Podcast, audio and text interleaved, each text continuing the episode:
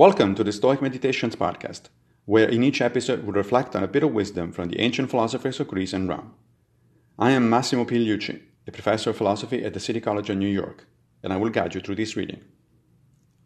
Today's reflections come from Epictetus in Discourses 1 2210. The operations of the will are in our power. Not in our power are the body, the body's parts, property, parents, siblings, children, country, or friends. This is one of the most clear statements by Epictetus of the so called dichotomy of control the idea that certain things are in our power while others are not, and that it is therefore wise to focus on the first ones and cultivate indifference toward the second ones. We will look at this again when we get to the Enchiridion Epictetus manual, where the list is a bit more extensive. Here, notice two things how short the list of things in our power is, and how surprising some of the items on the list of things not in our power are. The only thing listed here as being up to us is our will, meaning the sort of considered decisions we make after reflecting on issues.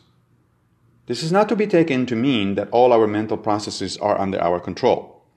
Epictetus, even before modern psychology, knew very well that we experience urges and sometimes act on instinct. He's talking specifically about the functioning of what Marcus Aurelius calls the hegemonikon, our rational faculty, which modern science locates largely in the frontal lobes of our brains. As for the things that are not up to us, they include our body, property, relatives, friends, and our country. You would think that surely we can influence many or all of these things. And you would be right. I can certainly influence my body, for instance by eating well and exercising regularly. But I do not control it. Accident or disease can undo in an instant the positive work of years. The same goes with people we love or care for. Sure, we can influence their opinion of us by way of our behavior or by talking to them. But how they treat us in response is ultimately their decision, which we do not control. I'm sure you have had just as problematic interactions with your parents siblings, or friends as the rest of us.